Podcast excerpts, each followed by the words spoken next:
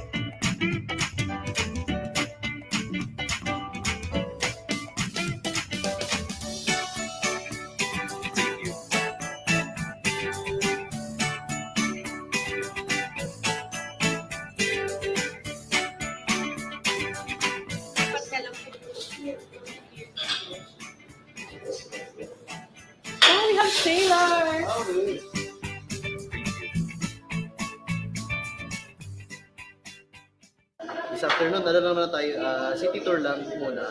Ah, then we'll let you try Kinalas. Uh, it's our form of, uh, it's our take on para siyang lapas batchoy, pero pinaghalo siyang mami sa kabulalo. Para siyang mami na may bulalo. Beef. Tinawag siyang kinalas kasi yung kinalas na ano sa sa face ng baka or baboy. So, ano siya, perfect siya pag around 4 p.m. or lalo na pag maulan.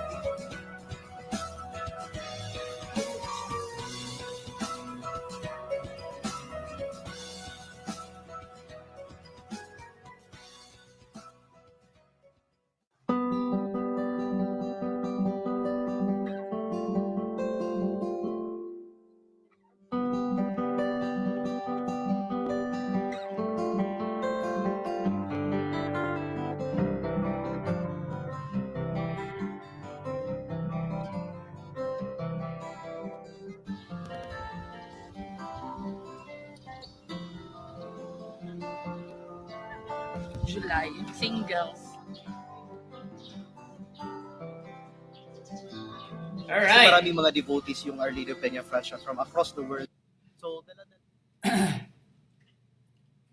Hi guys, welcome back. So we had a quick video, but um, we'll be having Sir Rome already. He's actually on location now, so we're gonna be uh, doing the uh, heritage walk at Naga City with him. So let's wait for a few minutes. Um, let's see. All right, Sir Rome, pwede na. Pwede na, Sir Rome. Yeah, pwede na yata. Yay! Perfect! Ay, Sir Rom! Kamusta? Hello, maray na aga. Maray na aga. Mar- mar- marun- marunong din ako dyan. Marunong din ako dyan. Diyos marhay na adlaw. O, tama ba? Yan. Tama ba sabi Yeah, ko? well, actually, that's, um, tama yon Pero gawin mo lang aga. That's, oh, tama Aga. naman yun. That's, uh, Alda, tama. That's the, mo- uh, So- today. So, so, kumusta Jo- kayo dyan? Kumusta kayo dyan? Mabuti naman. Mabuti. Kamusta naman dyan? Ganda ng weather ngayon ah. Diyos maray na aga for the morning. Then, uh, Diyos maray na aldaw for the whole day. So, that's, Ah, that's, uh, that's 90%, yeah. Ayos. Masado pa rin. Pwede ng Bicolano. pwede na, pwede na, pwede na. Yep, yep, yep. Sige, sir. Ano gagawin natin ngayon, sir? Okay. Well, um, nung nakaraan, we've been to Maris Bliss Garden and Nature Center in Albay. So ngayon, we are here at the heart of Bicolandia. So sabi nga nila, uh, ang, ang Naga City, this is Naga City, uh, is the heart of Bicolandia because nandito yung aming center of faith, center of uh, governance, and center of the heritage ng Bicol. So at the back, kung makikita ninyo yung mga ano po, ah, binabati ko lahat ng mga ka- ka-experience niya ka kay XPH. Ah, magandang uh, maray na aga sa inyo, Gabos. Ah, ngayon po, I'm telling you again about ah, the heritage of ah, Bicol. So we'll be doing a walk tour. So, uh, Yay! syempre, ayan, maglalakad tayo. If, yan. So, thank you, thank you, Gia. No? Um, well, this is also my advocacy since um, I also support yung ginagawa ng mga uh, walk tour guides sa Manila. Uh, the name of um, yung the late, well, the late um, Carlos Cedran and uh, Ivan Mandi and uh, some of tourist guides that are promoting heritage, um, especially in Manila. But you know what? There's there's a lot of more heritage to to, uh, to tell you um, outside Manila, which is here in Bicol. So ayan. So again, uh, that, uh, isa-isahin ko din pupuntahan natin. We are now at Naga City Cathedral. This is the heart of the faith of Bicolandia. So uh, ito nandito ginagawa yung Peña Francia Festival. Sa, nandito din yung aming uh, ito seminary. That's the uh, all the seminary in Bicol where our uh, our priests were uh, are studying uh, the catechism and also dito po ang culmination. Ito yung nakita ninyo yung uh, Our Lady of Peña Francia and uh, Ark of Peña Francia, Ark of Faith or Maria uh, Faith for Maria. This is the um, the, the area kung saan um, every September, well, unfortunately last year walang Peña Francia, um, ginagawa yung million of million of um, mga pilgrims around the world visiting Bicolandia to revisit their faith or renew their um, panata sa inang uh, Francia. So I'm walking uh, I'm walking now. So yeah, kung nakita niyo yung Naga City Cathedral, we're going around Naga in uh, this uh, maybe this is one one hour or maybe less. So, Dian, okay okay ba sa'yo? Okay, game! Game! Game! Okay, game, no? Well, um, unahin natin itong Forte Maria. So, maybe I'll give you a trivia first before we walk. Um, ano yung ano yung naririnig nyo if you uh, if you I mean ano yung na naririnig nyo about Bicolano? So, uh, kumbaga parang ano yung mga common connotation kapag sinabing Bicolano ka or Bic- nasa Bicol ka? Ah, Bicol Express. um, anghang. Yes, pagkain, Bicol Pagkain. Express. Ano pa? Ah, Yes, ano pa? ah, Yes. Mount Mayon. Mount Mayon, yes. So, pero ano ah, ah, unfortunately wala dito yung Mount Mayon. Wala sa Naga Mount Mayon, nasa Albay, no? Ay, alam ko, alam natin ko. yun. So anyway, ano pa? Ano wait, wait. Gian? Al- yung ano, yung, yung parang puto. Hindi, hindi. Ah, ang tawag doon, yung parang siyang siopaw. Hindi, parang siopaw ba yun? Siopaw siya eh.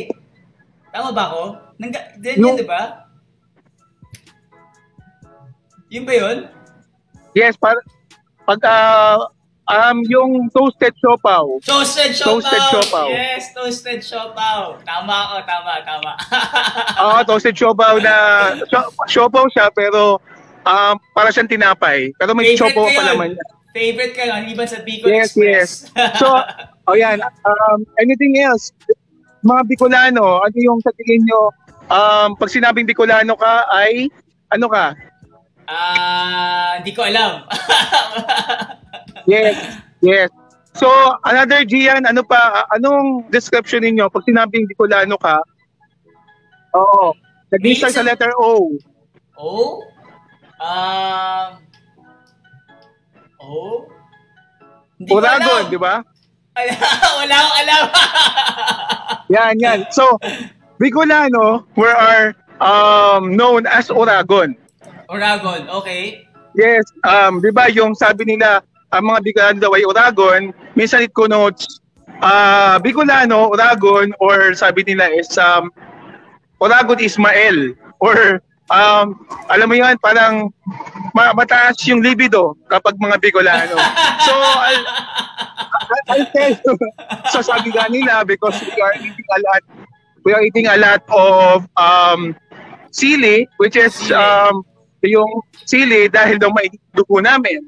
Pero um, there's uh, yung Oragon kasi sa Bicol, pag sinabi mong Oragon ka dito, uh, it, it connotes positive thing kapag nasa uh, Bicol ka. Pero pag nasa ibang lugar, pag sinabing, ay, Oragon yan, maraming, maraming girlfriend yan, mael yan, Oragon yan. So, so dito sa amin, pag sinawag ng Oragon ka, uh, it connotes na magaling ka or uh, parang maurag ka or you're above of your game. So, Ah, yun ang meaning niyan. So, again, sabi mo nga kanina, um, Gian, so, mahilig tayo sa pagkain ng mga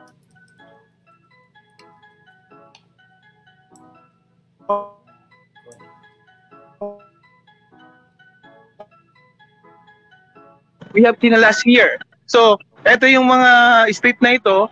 You can see um, a lot of restaurant here. We have Big's Diner. This Uy, is si um, Biggs. a restaurant. Alam ko yan. Yes. Si Biggs. Oh, ang ang Big's is a homegrown restaurant was um, established around 1983 and ito na yung naging parang fast food ng Bicolandia. So if you go to to uh, Bicol and you uh, you're looking for fast food, Big's is uh, is the real thing is is the name sa mga fast food. We also have a lot of food stores dito dito. So sabi nga ni Gian kanina, mahilig sa pagkain ang mga Bicolano. So kumbaga kung mag-food trip ka, you should go visit Naga City in Bicol kung mga pagkain. Ayan. So makita nyo, naglalakad ako sa kalsada. So we're, we're typically walk, doing the walk tour. Yan. Alam nyo ba, no, uh, just give you a background uh, what what happened last year. In Bicol, uh, in Bicol, in Alnaga, ah mayroon dito total, total lockdown. So, hindi mo, wala kang makikitang tao sa labas, wala kang makikita mga sakyan. So, the hustle and bustle are, are none.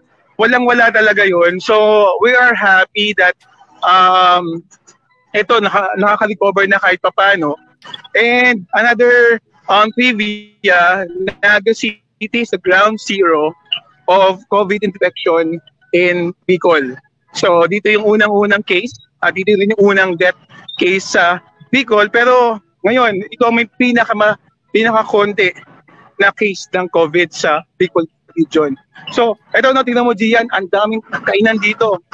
Ang daming kainan. Wow. So, ayan, kung talagang pupunta kayo ng Naga, at good, ah, gusto nyo mag-food trip, syempre, eto, wala ka pagpipilian, marami pwedeng puntahan. Pero, sabi mo nga kanina, Gian, you, you, ah, gusto mo yung tunay na pagkain ng Bicol, Bicol Express. Sa Naga City, they have the iconic um, na merienda na kapag pumunta ng Naga, hindi mo dapat tumamis. Ito Ano yun? yung Kilala. Selling Kilala. Yan, si Aling Selly, itong person na to, it was started probably mga 80s pa. So, or much much older pa. Pero kapag pumunta ka ng Naga, kinala, sa, eh, kinala si Aling Selly talagang hinahanap nila. So, yan, tingnan natin kung ano yung kinalas. Somehow, we can go inside. So, this is a common common people food. Kumbaga, comfort food ito dito sa Bicol.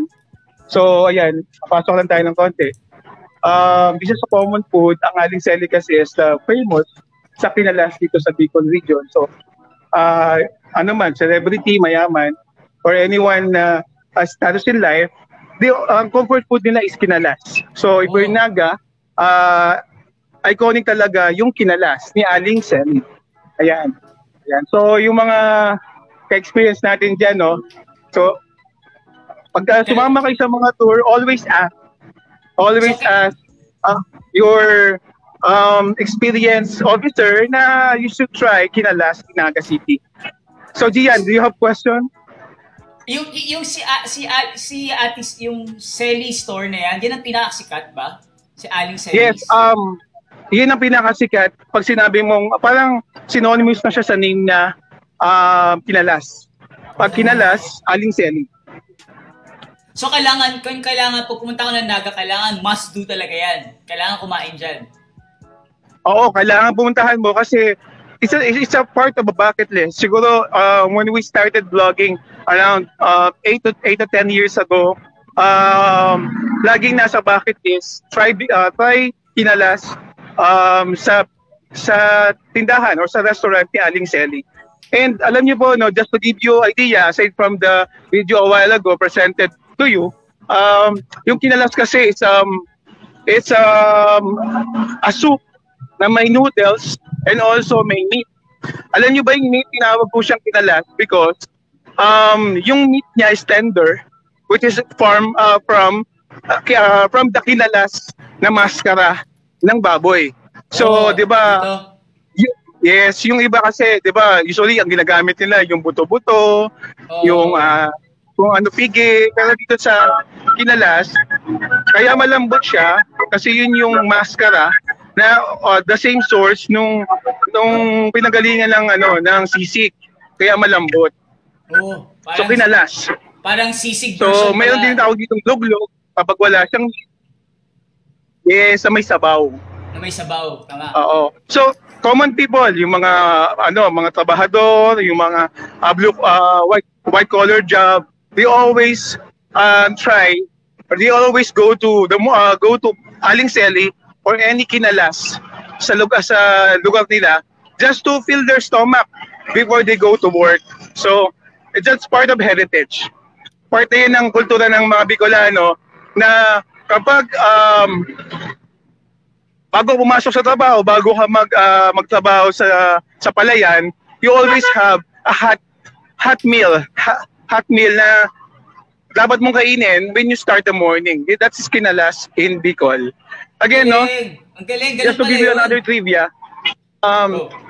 Yung Bicol Express, Gian, so even though di natin makaka- mapupuntahan yung pinanggalingan ng Bicol Express, Bicol Express is a dish invented or are inspired by Bicolanos. Actually, marami kasi nagkukwento na hindi, gawang Bicolano yung Bicol Express.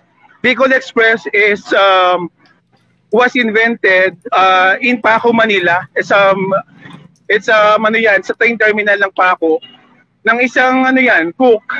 Tapos, alam nyo bakit ba tinawag na Bicol Express? Dahil medyo maingay kasi brown out dito. Ayan. Um, Bicol Express uh, was named after the train na tinatawag ng Bicol Express. Noong 1930s kasi, na ang yung transportation, wala pang mga bus, wala pang eroplano. So, ang transportation is by train. Ang sabi sabi nung cook na yon, she was inspired of cooking up a dish na sobrang anghang na kapag kinain mo siya, you like a train na running around. Sobrang bilis kasi umuusok yung tenga mo sa ano, sa anghang.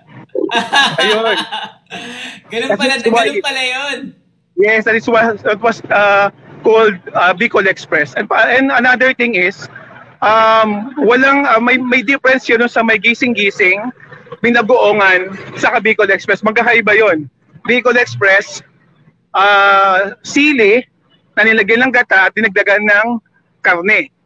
Ang gising-gising um, karne na hinaluan ng ah, ng beans at hinalu- hinaluan ng konting sili. Pero ang binagoongan naman is karne, may bagoong, and also may gata, pero may konting sili. So ang ang pinaka-authentic na talagang maanghang, itong Bicol Express. Ayan no. So um, to, to connect the Bicol Express, dito tayo ngayon sa the first church of Bicolandia. Um, kung kailan na-establish yung uh, faith and also the government um, ng ano ng Bicol which is uh, before ang tawag sa kanya is Nueva Cáceres. Naga City is called Nueva Cáceres or New Cáceres. Cáceres is a province in Spain. So this is San Francisco Church. So bakit ba mahalaga ang uh, San, Francisco, San Francisco Church? Ito pong San Francisco Church, it was uh, the first church na nagre-recognize sa uh, Christianity sa Bicol region. So, bakit nga po siya uh, St. Francis, San Francisco? Kasi si St. Francis. Alam nyo ba yung mga missionary na nag-start ng faith in Bicol region noong 1573? So, uh, isipin mo, more than 450 years na yung faith ng mga Bicolano. Noong 1573, two years, uh, two years more, 450 years na siya. Um, yung mga Franciscans missionary. So, bibigyan ko kayo ng isang uh, structure na sobrang tagal na and it still existed here in Bicolandia. This is a structure um, built, originally built at the bank of the river. Ayan, kita niyo yung column na yan. That's uh, made of red bricks. So, it's a part of the original church ng San Francisco. Um, ginawa siya sa tabi ng Bicol River. So, well, it's fascinating kasi Bicolanos are talagang um, faithful sa religion namin na Catholic. So, I know we are have now freedom to choose ano yung, Catholic, uh, Catholic, yung ating uh, religion, pero uh, somehow uh, we can go back in history that almost all of the Filipinos are Christians and almost all of us has influence with uh, the Spaniards uh, because of the 300, 400 years of colonization. So, Gian, do you have questions as of now? Wala, wala. Nag-enjoy ako. Like, I'm immersed with your stories. Ganda ng kwento. Ang dami ko Yeah, yeah. natutunan. Ayan, tingnan niyo yung yan yung hustle bustles ng Naga City. So I'm really happy na uh, I came back eventually kasi nung lockdown talaga para tong ghost town. If you if you're playing um PlayStation before, we have yung Silent Hill. This place is like Silent Hill a year ago. oh, I think everywhere Yeah. naman yata during last year. So, um, it- Oo nga eh, oo nga, tama ka doon. Lahat, lahat siguro. Pero Um, well, I'm very very happy that we are starting this um, advocacy of promoting our places, even though we're outside um, our uh, or offsite.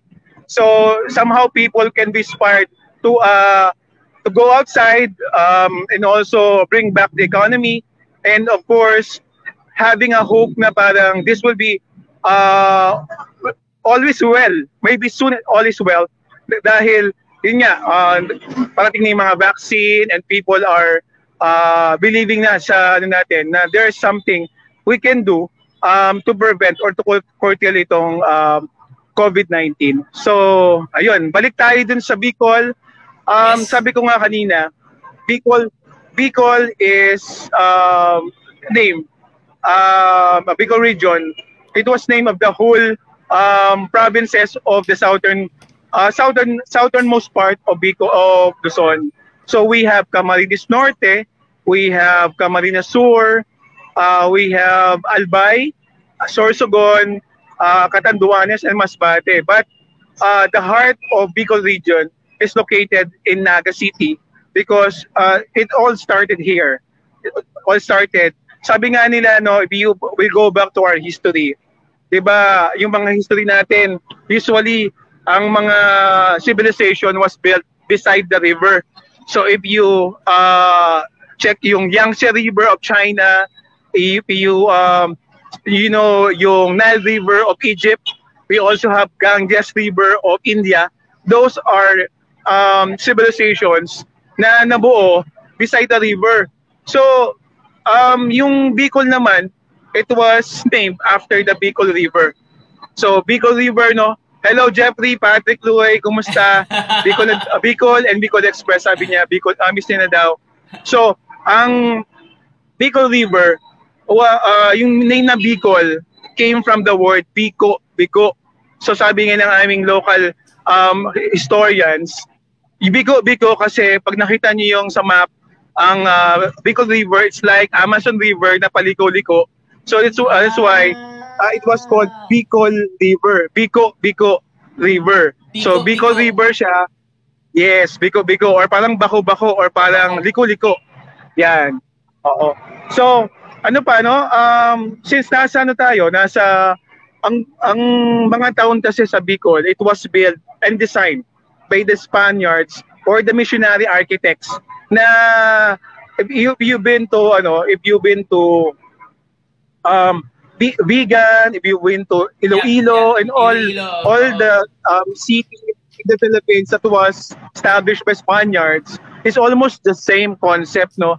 So, ano yung concept na yon? This is called Plaza uh, Plaza um, Plaza map o yung pla- uh, Plaza complex na structure, ibig sabihin, yung lugar ninyo, uh, merong simbahan, merong plaza sa gitna, may mga bahay sa palibot, yan, and also merong um, ayutamiento o yung tawag nilang munisipyo ng panahon.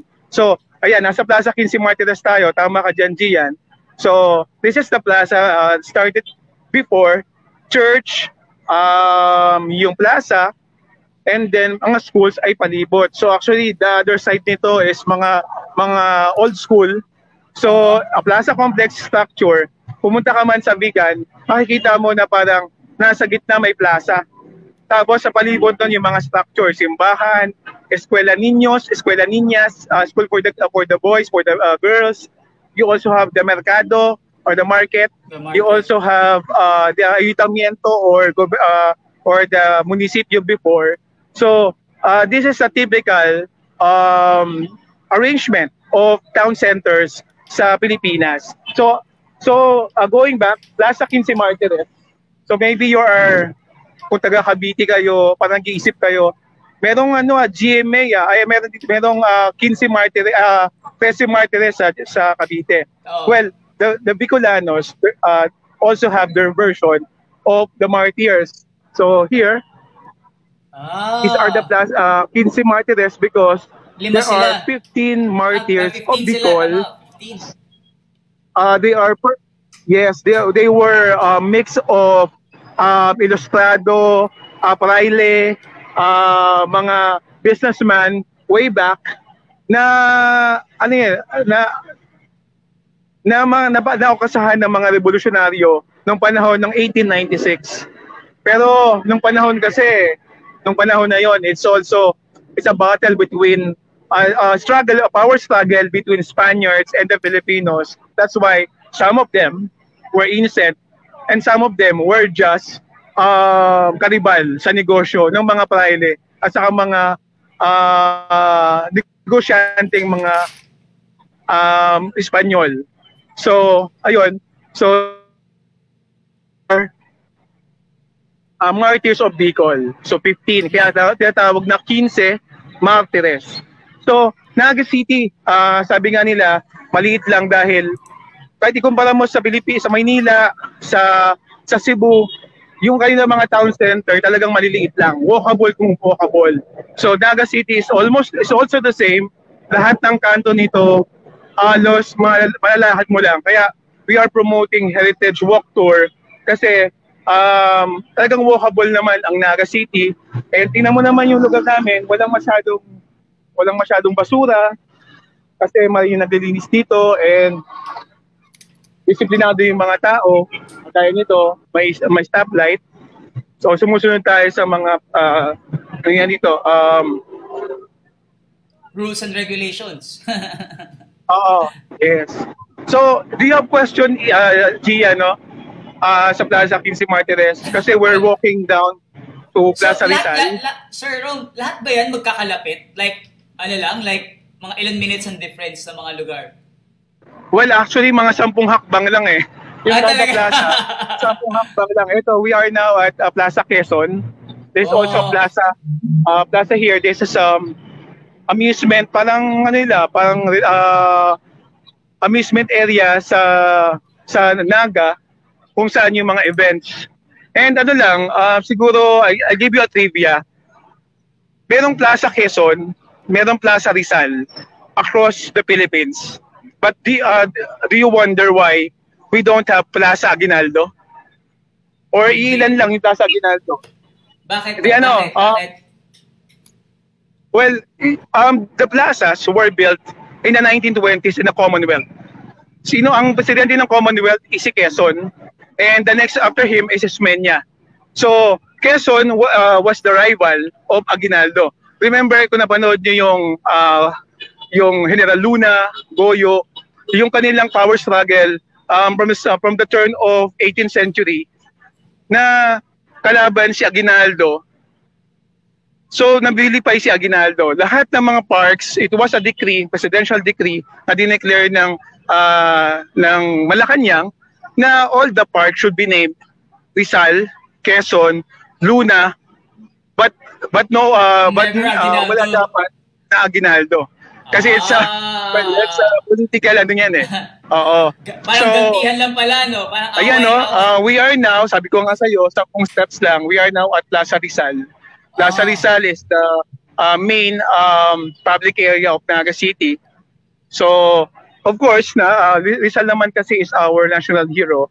That's why siya talaga yung uh, pinaka-center ng ano yan, ng ng ng lugar, ng komersyo, ng lahat.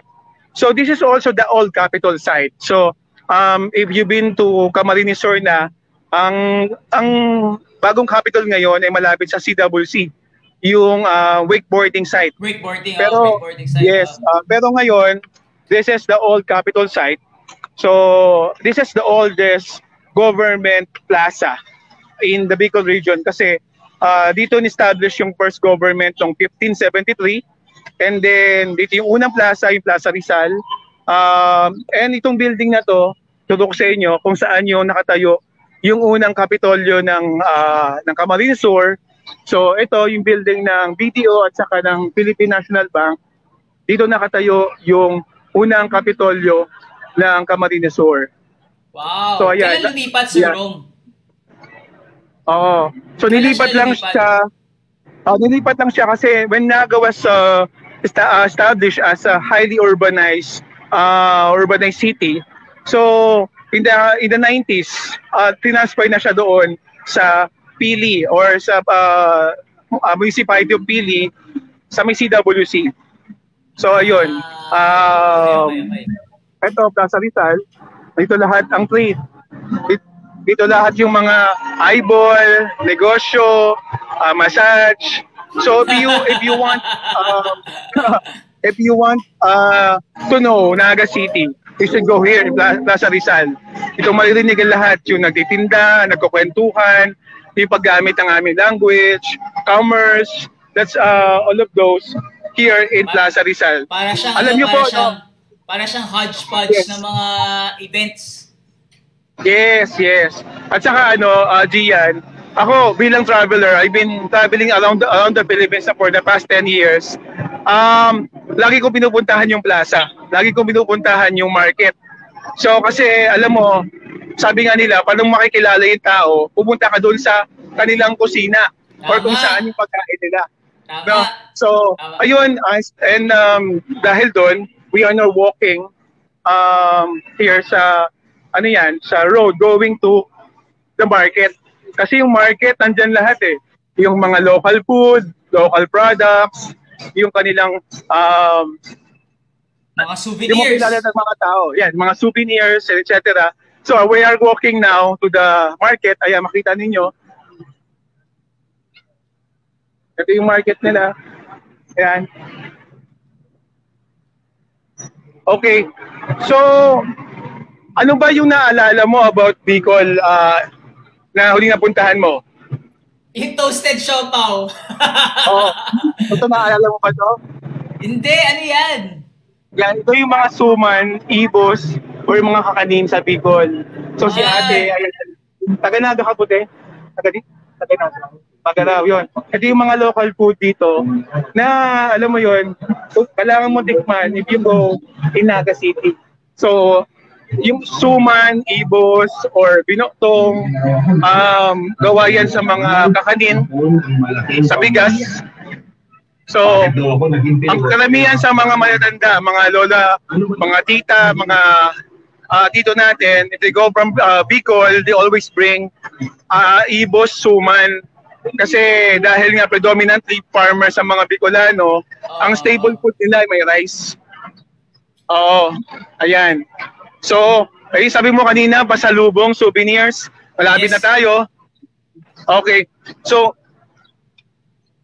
here, this is the market already. There's, this is called the Naga City People's Mall. Ah, Ito, yan, naglalakad na tayo. These are the fruits. Tapos yung market dito, um, this is one of the oldest in the in the Bicol region na multi, multi multiple floor siya na, na market.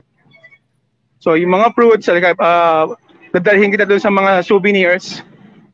So ang common common fruits kasi ng Bicol is usually pinya. We have pinya in Cama- uh, galing to Camarines Norte. That one. Ayan. So some of them are uh, came from uh, Mindanao. Also yung mga banana is came from Mindanao and some are from China. Pero ang talagang staple natin na fruits dito it's um it's pinya. Kasi yung pinakamatamis na na pinya in uh, Bicol can be found uh, in yes Bicol can be found in Camarines Norte. So nasa, ito nasa loob ka ng market pala. Ano yan? Ayan, meron dito latik, Latik, kalamay. kalamay. Ayan, kalamay. We also dried, dried fish here. Ayan, yung mga dilis. Ayan. So, there's a lot of, well, um, story here in uh, in the market. Siyempre, kapag galing ka ng, galing ka ng biyahe, ito yung mga hanapin mo, mga pasalubong. Oo. Yan, we have pili here. Pili. oh, Pili. Yan, tapos mga ate patingin na. Oo. Yung yung handicraft, yung handicraft na gawa mismo sa Bicol. These are made from Ano siya? Ano yan? Chinelas? chinelas sa water lily. Ang gawa, ga- water lily, so ito kasing uh, Wow. part ng Bicol is maraming water lily. So they made uh, handicraft from uh, water lily here. So chinelas siya. And also there's um, abaka. Ayan, abaka. Is also made from abaka na common nung panahon ng mga Kastila because of the abaka fiber. So if you go to Bicol, of course, uh, we have um, Pansit Bato. Yes, yeah. This is uh, Pansit Bato. So, kung may mga kamag-anak kayong galing ng Bicol, sabi nila, may dala akong pansit. Pansit Bato. Ano Ayan. yung pansit ba to? Ah, Yung pansit, yeah, ito yung pansit na version ng Bicol. Because we have Pansit Hub Hub in Quezon, we have Pansit uh, Malabon, but in Sir Bicol, Rom, Sir Rom, yan ba yung ginagamit ba? Yan ba yung ginagamit para sa kinalas? yes, uh, siya yung ginagamit sa Kinalas. Ano pangalan ng store niyo ate? Diana Rose yan. Kung pupunta kayo ng Bicol, yung ah, yung kinalas, um, ang ginagamit niya itong pansit bato. Pansit bato was called pansit bato is not dahil gawa siya sa bato ginawa siya using bato. Dahil matigas siya. Mas matigas siya. Pero it was made uh, near town of Bato, Camarines Sur. So it's like pansit lukban, pansit uh, pansit malabon. So it's um pansit uh, bato in Bicol. So Jelly Roast, Pilinat Candies, ito yung mga establishments na pwedeng buntahan dito. If you go to Bicol and you want to get some uh, taste of Bicol and bring some uh, novelties and food from Bicol. So, ayan, uh, this is the market. This is what I like about the market. Kasi, um, andyan lahat yung mga klase ng tao. Di, uh, yung hustle and bustles, yung kultura nila, yung mga local products like this. Pili, crispy pili, over here. Ayan. So, if you know pili, ano, Sir Rom, Sir Rom, yung pili ba, ginagawa lang siya, um, meaning may isang manufacturer lang o madami gumagawa niya? Well, um, marami kasi manufacturer ng pili because pili is um, talagang endemic sa Bicol. That's why marami na rin ang mga nag uh, nag-venture to cook uh, to cook uh, to prepare pili. Um, alam niyo ba kung saan galing ang pili? Uh, sa nag-start yan. It started uh, like this. This is um, fresh from the tree na pili. Uh, nagiging uh, dark, uh, nagiging black siya kapag hinog na siya. And then kapag tinanggal mo yung pulp uh, covering the, uh, the shell, ito yung itsura ng shell. Ito, ito yung pili mismo. Um, ayan. And then kapag krinak mo ito, ang lalabas diyan, eh, ito, itong pili candies. These are the nuts uh, comparable to macadamian, comparable to uh, other nuts. Ayan, kaya karamihan dito na binibenta nila is more on pili. This is uh, Osares Pasalubong Shop. So, kaya kung pumunta kayo ng Bicol, uh, napakadaling pasalubong dito and sabi nga ni ate, ate, saan yung maanghang mo dito na bagoong? Ah, wala yan. So, lahat dito bro, ah, klase ng pili, uh, salted pili nut, crispy pili nut, sugar-coated, and raw na pili. Ayan, wala yung 65 pesos lang. Pili, no? Oo, um, well, ang pili kasi sabi nila walang tapon, parang nyog, wala siyang tapon. Kasi yung pulp niya, pwede, oh, pwede mo gamitin, initin mo lang siya, um, tapos pwede mo nguyain, para siyang kamote, ang lasa niya. And then, pag rinak mo yung nut, it will, uh, um, it will be like this already. May, ayan, ito yung pili na, ano niya, right after the, yung, yung ano niya, yung, yung hard shell niya, And then kapag na-process ito, ito na yung gag uh, ano niya. Meron tayong salted pili, May ah, yan, roasted uh, pili tart, sugar coated pili nuts. And kung ano man yung mga trip mo, gusto mong ah, gusto mo nang may maanghang, gusto mo nang ihalo sa iba. So there's a lot of uh, options kapag mahilig ka sa nuts. And pili nut kasi hindi siya compared mo sa iba, um, hindi siya nakaka-high blood and also ang alam naman natin ah, ang pi ang pili kasi can be um, alternative for macadamian, for walnut, yung mga nuts na mamahalin. And, uh, and the good thing here, if you're eating pili, you are be proud to be a Filipino kasi this is endemic in the Philippines and specifically in Bicol. Ayan. So, Wala na ba yan ibang pili sa ibang ano? It's just purely in Bicol lang? Or well, talagang... well actually they they tried uh, they tried to um uh, cultivate pili in Visayas and Mindanao but definitely uh, hindi siya nag-thrive kagaya sa Bicol kasi alam niyo no um when we studied about pili ang pili kasi nag-thrive lang siya sa mga volcanic area Bicol region is a volcanic uh, region na dito uh, marami kaming bulkan. So, alam ko naman yung Yes, mga yes, yes. ka-experience, may umakit ng bundok. we have of, a lot of uh, mountains and volcanoes here. We have Bicol Natural Park in Camarines Norte, Mount Isarog in Camarines Sur, Mount Mayon or Mayon Volcano in uh, in Albay. We also have Mount uh, Bulusan Volcano in Sorsogon. That's why yung pili, ito yung mga icons ng ano ng Bicol. Um, yung yung pili nag-thrive talaga dito sa Bicol uh, Bicol region. So again, Osares, ayan, tulungan natin yung mga MSMEs natin, Osares, Pasalubong. We also have here Pulsera, I well, another store here. And marami ho talagang, uh, kumbaga kung mamimili ka ng mga souvenirs, go here in Naga City People's uh, Mall. Um, lahat ng klase, meron pa kami dito na ano, uh, I'll show you um, authentic talagang uh, Naga. Um, ito, uh, yung minatamis na bao, Oh. Eh, when you're, uh, yung bata pa kayo, di ba parang kapag after kumain, um, minatamis, yung uh, matamis na bao. Ako, uh, I have a fond memories about uh, Bilimon.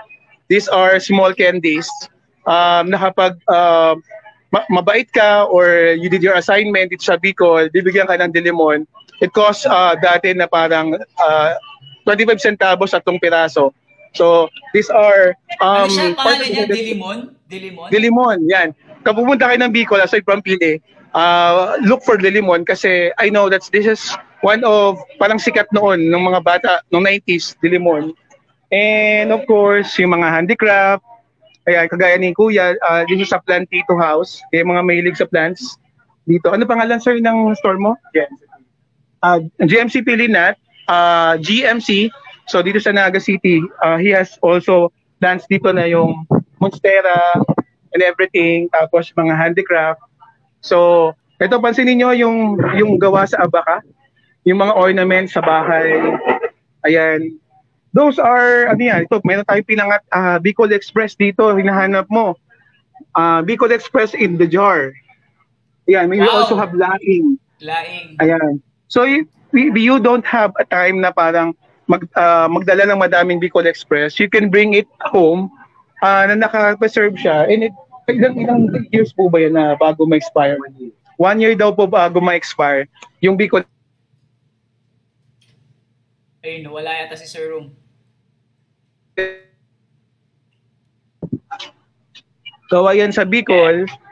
Thank you, thank you kuya. Yan. Kaya ako po, I also promote talaga itong ah, Bicol Heritage. Also, itong makabangan, itong mga s- medium, ah, medium, small, micro, small, medium enterprise. Prices. Yan, itong Emmanuel Pastries. Talagang buong hilera na to, ah, mga ka-experience. Talagang more on the local products ng Bicol. So, ayun. So, Ang saya! Ang dami palang pwedeng puntahan at ang dami pwede palang pwedeng bilhin, no? Oo, ah, alam mo nga, Gian, sabi ko, kapag gusto mo maging Bicolano, mag-stay ka ng limang, limang araw dito. Tapos, lahat ng pag pagkain ng Bicolano, lahat ng mga mga traditions nila, even um, yung kanilang mga ginagawa everyday, ma-adapt mo yan in just five days. So, kasi Wow. ang mga Bicolano naman, oh, ang Bicolano, uh, we are friendly people. And sabi nga nila, uh, be cool in Bicol. Kasi Bicol and Bicol. yes, it's it's it's ironic kasi mahilig kami sa sili. 'Di ba pag mahilig kasi sili, parang mainit yung mainit yung dugo mo. Pero it's it's ironic kasi Bicolanos are very friendly people. And um in, if you check on the history, walang masyadong walang masyadong ano yan, um yung kaguluhan sa Bicol during the revolutionary times. So Yeah. napaka-faithful ng mga Bicolano. And alam mo bakit ako nasa Bicol? Ako Bakit? nakapag-asawa ng Bicolana kasi pa may Ayun. I'm a Bicolano also, nakapag-asawa ko ng Bicolana because yung mga Bicolana, hindi lang loyal, faithful pa. Naano. Ayan. So, well, we are uh, reaching now the last part of our walk tour. So, uh, we'll go visit itong isang um, monument here depict, depicting yung mga kwento ng mga Bicolano. I don't know if you can see it already. Ayan, this is a stock tour. wow. Yep. They call it um, Monumento de Oragon. So this is a story of uh, the struggle of the Bicolanos during the uh, occupation aside from the uh, Spaniards. We also have the Americans and also the Japanese. Na yung kwento, paano nag-try pa mga Bicolano despite of the all odds na we are under um, the influence of foreign uh, foreigners, no? So, um, Uragon again, Uragon means sa amin, sa Bicol, you tell me, Rome, Uragon ka, Rome, magaling ka, survivor ka, resilient ka. So, we, uh, even though the connotation of malibog or, well, uh, tawag nito is uh, mabaero, Uragon, uh, still, uh, being a Bicolano, I'm proud to be Uragon.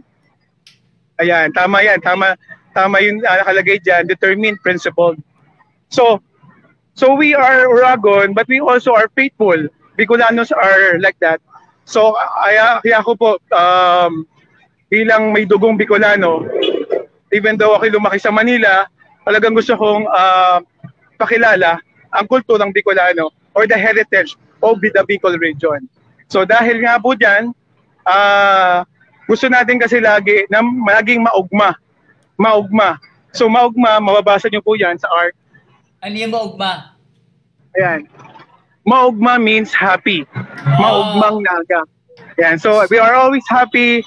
We are always welcome here in Naga City in the heart of Bicol region. So, Astig. ayan, no? Yan. Uh, Gian, may question ka ba before we uh, we have the culmination of this um, virtual tour? Yung, yung, ang question ko lang, la- ang question ko ba dyan, yung usually ba yung um, pagdating sa, ang trip ko kasi sa Bicol is pagkain. Yep. yung usually ba sa pinakamasarap kumain ng ano, parang kung kakain ka ng, ng Bicol Express, saan pa pinaka okay kainan ng Bicol Express? Well, um, uh, yung Bicol Express kasi was, um, ano na yan, sobrang famous na sa Bicol. Kaya, So kahit Ah, saan na pwede na. Kumbaga, yung, yung pwede mo, yes, kahit na anong restaurant, they can serve it uh, sa ano yan eh, meron mga tinatawag na level of kaanghangan, no? spiciness. We have um, uh, level 1, level 2, and also uh, yung volcanic na yung ano, ng Bicol Express. But I recommend uh, you can eat sa Naga City sa G1, E G-E-E-W-A-N, G1 restaurant. We also have uh, ano, the version of Bicol Express in Bigs. So, yun yung mga Bigs. restaurant na talagang they perfected the, the recipe of Bicol Express. And, pero alam mo kahit saan kanto, um, lahat ng karinderya, pag sinabi mong Bicol Express, hindi mo mawala yan sa lamesa or sa tinda sa kanilang menu. So, ayan. So, pagkain palago ang trip mo, no? Oh, pagkain Ah, pag talaga. sa Gian, talagang mag-food trip tayo. Ihanda mo yung tiyan mo. Pero ay, isa pang tanong ko, isang tanong ko, bakit Ayan. sanay, So- bakit sanay sa ma- bakit mahilig sa maanghang ang Bicolano? Bakit parang nagiging ang connotation niya lagi is pag Bicolano mahilig sa spicy food?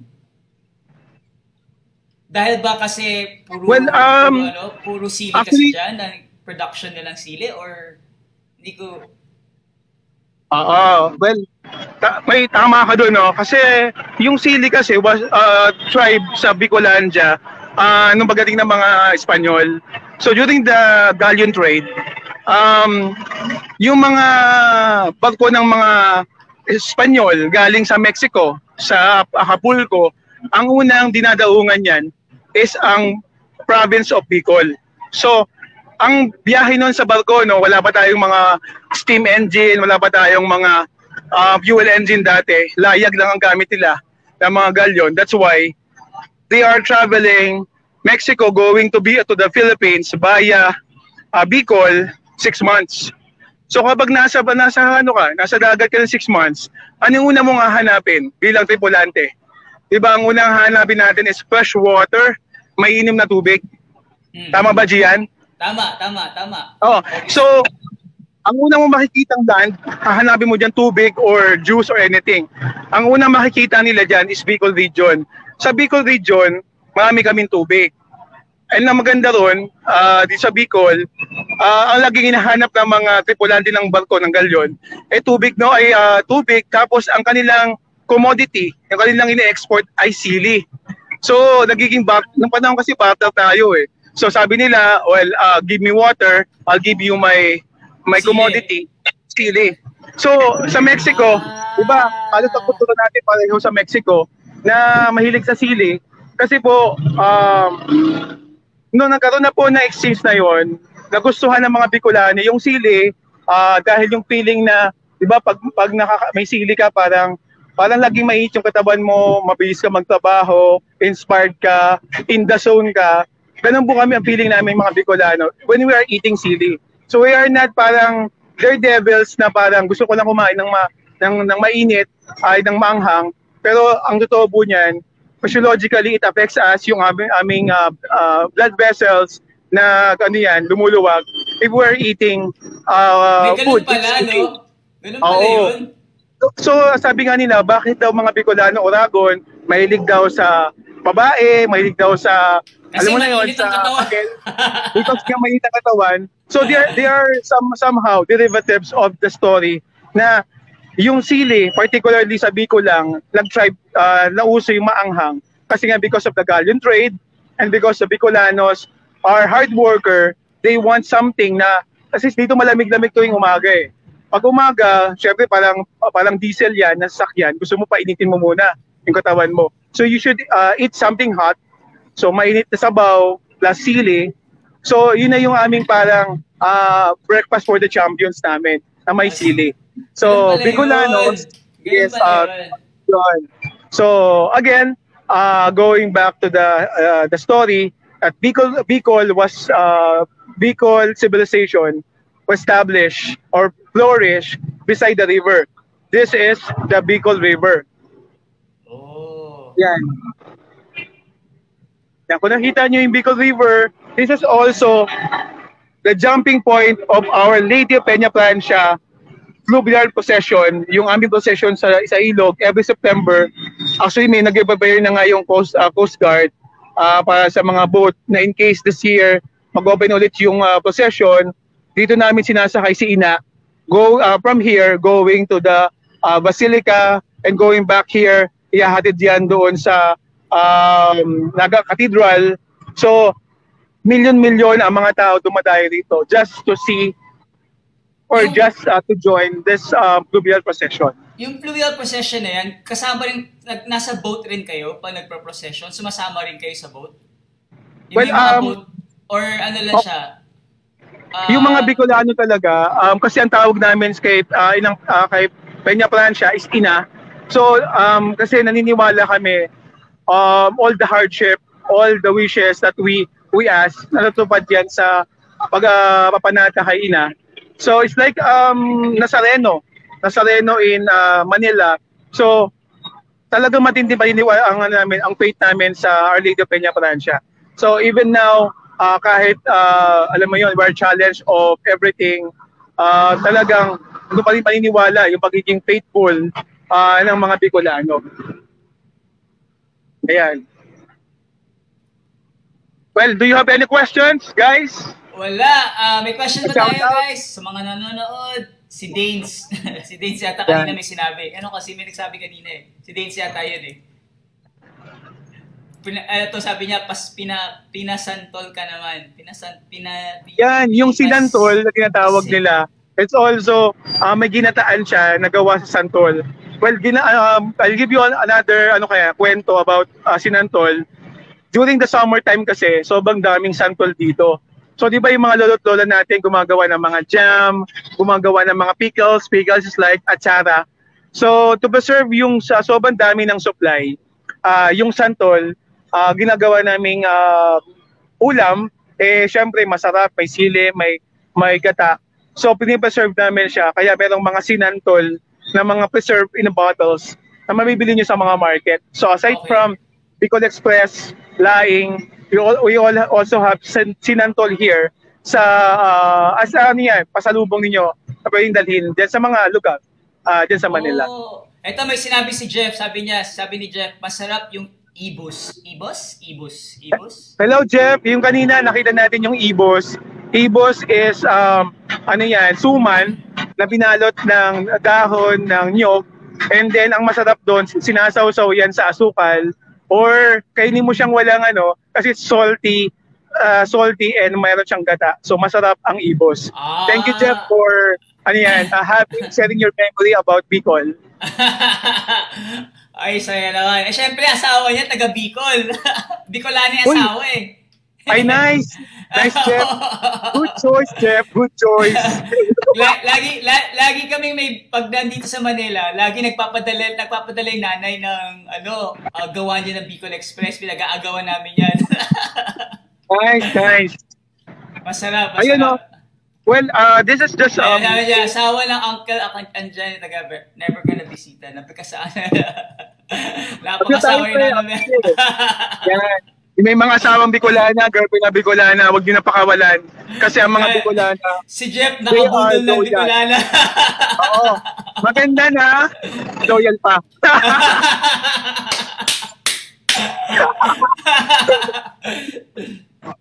Ay, nako. Saya, saya. Maraming salamat, Sir Rome. Enjoy ako, enjoy. Dami ko natutunan. Dami namin natutunan about Bicol. Ako, ako din, I'm, I'm very happy to host you guys to do, uh, doing a virtual tour. So, well, I can, Ano ba I yung can, susunod natin? Ano ba yung susunod natin?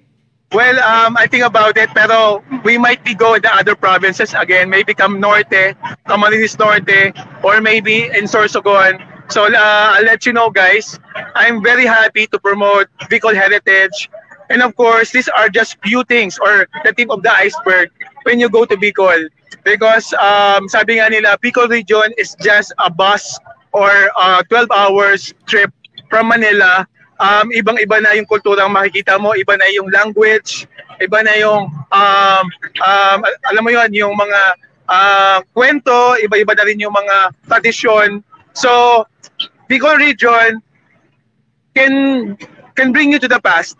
Bicol region can also teach you what are the culture and heritage that we should uh, promote and still um, share to the next generation. So ako po For sure, nagpapasalamat. for sure. Tama naman Yes, yun. Tama, tama.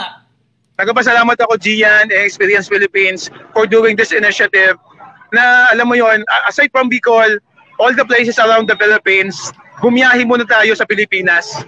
Ngayon na panahon ng pandemya, we have time to know ourselves, to know our soul, and uh, to know our, our country para when we go out, we'll be proud to be, uh, to be a Bicolano or a Filipino. Pino. Sabi sabi nga daw nila, wag muna natin, wag muna tayong mag-travel outside. Travel muna tayo domestically para lang matulungan rin natin ang ating mga kababayan sa iba't ibang lugar. Yep. Alam niyo po, no, yung itong mga initiatives natin, small man or big, these are things that somehow can affect uh, some people's lives. Kagaya po ng mga small, uh, micro-small enterprises sa mga probinsya, even yung mga tourist spots, because a lot of people were displaced.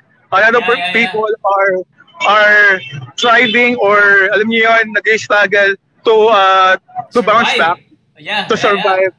Oo. So we can help each other during these times. Alam ko, um, Manila is always, is always uh, Manileños and also uh, uh, Filipinos talaga nagtutulungan tayo kasi ang Pilipino, hindi lang naman Bicolano ang Oragon. Tayong lahat ay Oragon. Yeah. good job, good job. Gaya na segue. Ayos yun. Yun, mas, maraming maraming salamat Sir Rome. As in, as in, super thank you talaga for taking time. I know it's a weekend. Uh, but it was uh, parang feeling ko nandyan talaga rin ako sa iyo kasama naglalakad. At parang feeling ko rin gusto ko tuloy kumain ngayon. Nakakagutom. Ayun, maraming salamat. Ako, looking forward kami lahat in terms of um, seeing more of Bicol. Like, we're doing a series naman talaga, The Best of Bicol. I think si Sir Mitz, um, sino pa ba? Ay, sabi, may huwag maging dayo sa sariling bayan. Ayan naman, oh, may mga quotable quotes tayo. Yes. Well, I I can uh I can also wait. Hindi ko na kayo ma uh, mahintay na makarating dito. I will personally tour you around and Yay! let you know about the experiences kasi alam niyo yon um if you are proud of something share it to other people. Tama, So, tama, tama. ayun, tama. kaya nga sabi ko nga. This is the right person, that is the right team that I'm talking talking here, experience because I believe experience create memories and those Yeah. memories are kept Solid! longer. yes.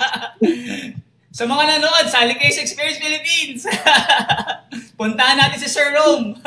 Yes, yung sa, sa ating group, sa community, if you have questions about Bicol, well, ito pala, no, um, in Naga City pala, um, sa mga travel restrictions, as of now, they are still requiring um, RT-PCR tests if you go here in Naga. Um, but in Albay, they also, they already, um, tawag nito, uh, deferred yung, uh, yung mga test. So, talagang pala ano na, mag-open na ang, ang Bicol probably in 2 to 3 months. Um, well, if the, we have time already, just let me know. I'll help you out in your questions if you want to travel here or you have questions on about the heritage, culture, uh, and history.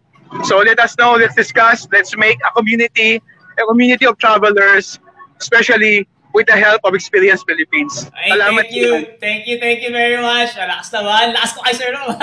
Maraming salamat. Maraming salamat. So, uh, Salamat. guys, um, if you guys are in actually in Bicol, those people are watching from Bicol, you can actually talk to Sir Rome. You can join our Experience, Experience Philippines uh, community group. Uh, he's actually part of that group. You can actually ask questions as well. We're going to be coming out with a series of posts about the walking tour, uh, the heritage tour. Um, so you can actually see also these places, at least yung mga pictures for the meantime, no? Um, but yes, Sir Rom, maraming maraming salamat. Looking forward kami ulit na makila- makita ka in person. Uh, Yep. At magawa pa natin yung mga iba pang mga plano natin for the Best of Bicol series. Kay Sir Mitz, kay Sir, sino pa ba? Si, sino ba yung mga kausap natin? Sir, Oo, Sir si Rod, Glenn. Oo, ang Sir dami. Etc. Yes. Dami, dami pa, dami pa. Sige, excited na, excited.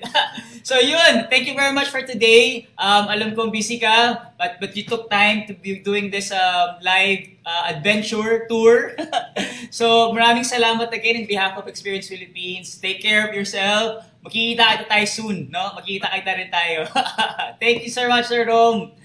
At dito na po nagtatapos sa ating live live one. So, yes. So, thank you guys for watching this episode. There's gonna be another um, one for later on at 1 p.m. with Camila. Um, please do watch it as well. It's a live uh, live one as well. But she's actually in the US now, but she's gonna be helping us out, um, guesting us out, guesting in our live stream in a, in a bit now.